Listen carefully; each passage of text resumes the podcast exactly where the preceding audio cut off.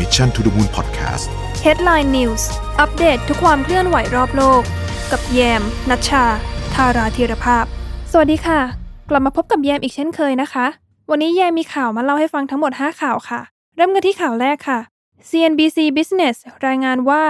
Apple ได้เปิดสินค้าตัวใหม่ ได้แก่นาฬิกา Apple Watch Series 6 ที่มาพร้อมกับฟีเจอร์ใหม่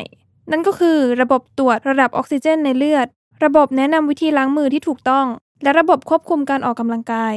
ไอเจ้า Apple Watch Series 6 ตัวนี้เนี่ยจะวัดระดับออกซิเจน โดยการยิงแสง LED เข้าไปในเลือด จากนั้นตัวเซ็นเซอร์ก็จะคำนวณระดับออกซิเจน จากระดับแสงที่กระทบกลับมา โดยราคาก็จะอยู่ที่ 13,400 บาทค่ะ แต่ก็ยังมีสินค้าอีกตัวหนึ่งนะคะ ที่ชื่อว่า Apple Watch SE โดยเจ้าตัวนี้จะเอาใจสายประหยัด เพราะราคาจะเป็นมิดขึ้นมาหน่อย นั่นก็คือ 9,400 บาทค่ะ โดยเจ้า SE ตัวนี้จะไม่มีระบบวัดออกซิเจนในเลือด แต่ก็ยังมีระบบอื่นอยู่ดี เช่น สามารถโทรและรับสายได้ ส่งข้อความได้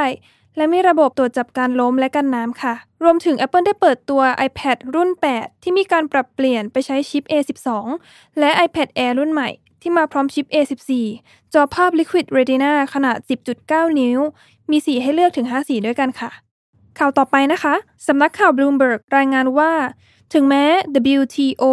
หรือที่รู้จักกันในนาม องค์กรการค้าโลก ได้มีคำวินิจฉัยออกมา ตัดสินให้จีนชนะข้อพิพาท หลังจากที่สหรัฐละเมิดกฎการค้าระหว่างประเทศ แต่นั่นก็ไม่ทำให้สหรัฐยอมแพ้ในสงครามการค้าครั้งนี้แต่อย่างใด เรื่องราวนี้เกิดขึ้นมาตั้งแต่ปี 2018 ที่สหรัฐได้เก็บภาษีสินค้าส่งออกจากจีนสูงถึง 234,000 ล้านดอลลาร์สหรัฐ โดยอ้างว่า ต้องขึ้นภาษี เพราะรัฐบาลจีนได้ขโมยทรัพย์สินทางปัญญาไป แน่นอนว่าโรเบิร์ตไลท์ไฮเซอร์ผู้แทนการค้าของสหรัฐ ไม่พอใจกับผลที่ออกมา แต่เขาก็กล่าวว่าการตัดสินใจครั้งนี้แสดงให้เห็นว่า WTO ไม่ได้ให้การเยียวยาต่อข้อพิพาทเรื่องทรัพย์สินทางปัญญาที่จีนขโมยไปแต่อย่างใด ในขณะที่ทางจีนนั้นกล่าวว่า หวังว่าการตัดสินใจครั้งนี้จะทำให้อเมริกาแสดงความเคารพต่อกฎเกณฑ์ได้ในที่สุด ข่าวที่ 3 ค่ะ The Wall Street Journal ได้รายงานความคืบหน้าคดีของ Breonna Taylor ผู้หญิงผิวสีอายุ 26 ปี ที่ถูกตำรวจกองปราบปรามยาเสพติด บุกเข้าตรวจภายในอพาร์ตเมนต์ และถูกยิงเสียชีวิตเมื่อวันที่ 13 มีนาคมที่ผ่านมา ในเมืองลุยส์วิลล์รัฐเคนตักกี้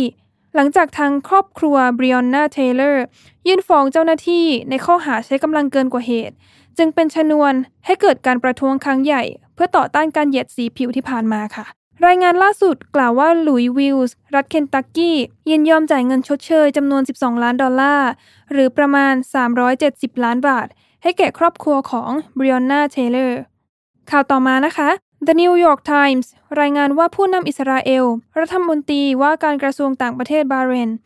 และรัฐมนตรีว่าการกระทรวงต่างประเทศสหรัฐอาหรับเอมิเรตส์ ได้ลงนามข้อตกลงฟื้นความสัมพันธ์ระหว่างประเทศ ที่ทำเนียบขาวเมื่อวันอังคารที่ 15 กันยายนที่ผ่านมา โดยมีทรัมป์เป็นเจ้าภาพในการลงนามครั้งนี้ ข้อตกลงคราวนี้มีชื่อว่า Abraham Accords แปลเป็นไทยว่า ข้อตกลงอับราฮัม ในการลงนามครั้งนี้ทรัมป์ได้กล่าวว่า หลังจากการแบ่งแยกและความขัดแย้งนานนับหลายสิบปี